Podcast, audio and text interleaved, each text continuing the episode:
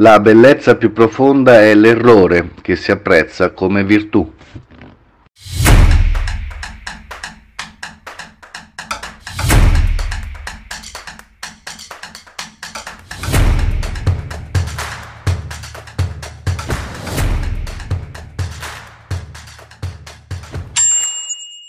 Allora, dillo. Con le parole di Juan Villoro.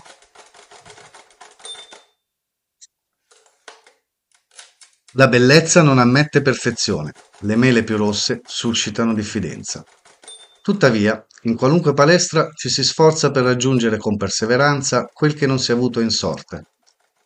Anche se la filosofia consiglia di accettare il corpo di cui siamo inquilini, abbondano Deplian e video che propongono l'opposto. Il quantum della bellezza sembra modificabile a forza di flessioni e interventi ortopedici. In un'epoca di bisturi e Photoshop, i corpi si ritoccano come un'anticipazione di quello che potrebbe fare il chirurgo o il grafico.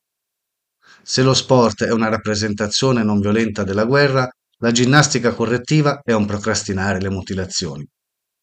Il ménage à fra genetica, mezzi di comunicazione e fisioterapia genera persone statisticamente belle.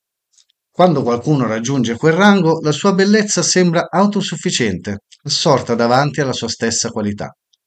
Nella sua condizione di dogma, di traguardo raggiunto, la top model non ha bisogno di altro che di uno specchio o di una foto. Lo spettatore non può essere per lei un complemento, tantomeno un rimedio. È sprovvista dell'imperfezione che incoraggia l'approccio individuale. Simbolo collettivo, suggerisce che deve essere corteggiata con lo smisurato sostegno della fama, del denaro o della casualità.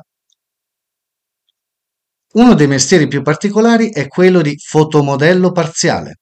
Lo esercitano persone con perfezioni molto localizzate un collo del piede delicato, un lobo ideale per un orecchino della dinastia Romanov, mani perfette per pubblicizzare creme idratanti, ciglia su cui il Rimmel può fare surfing.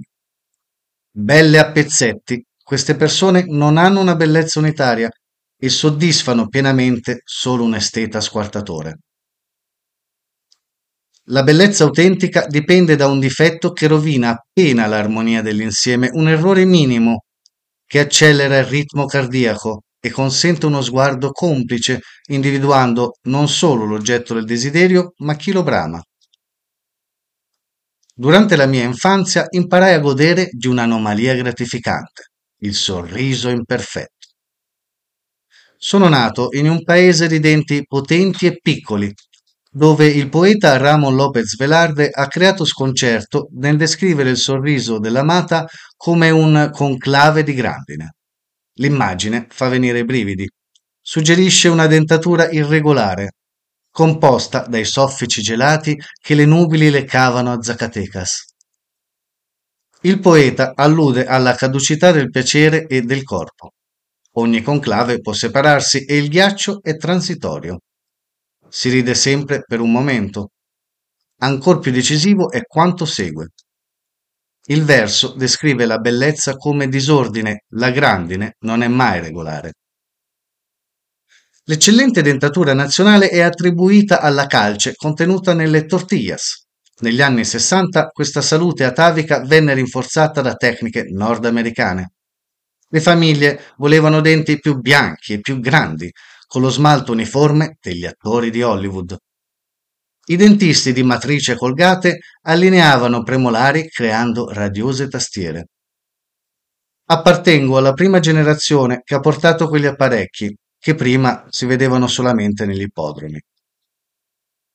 Il sorriso è la principale risorsa pubblicitaria dell'organismo e il sistema di misurazione del benessere. Danneggiarlo implica rischi metafisici, è possibile provare interesse per una felicità infranta, incostante, in dubbio? Certamente. È il motivo per cui esiste questo mio scritto, destinato a celebrare difetti che non devono essere corretti. Continuo con il mio dossier personale. L'utopia del sorriso con cui sono cresciuto è stata danneggiata dalla panacea degli antibiotici. Al primo starnuto mi iniettavano penicillina I miei denti si indebolirono. A quattro anni debuttai davanti al trapano del dentista. Ignoro per quale spietata ragione mi imbattei in un uomo senza una gamba che camminava per l'ambulatorio con le stampelle. Ma la vera ragione dell'orrore era un'altra.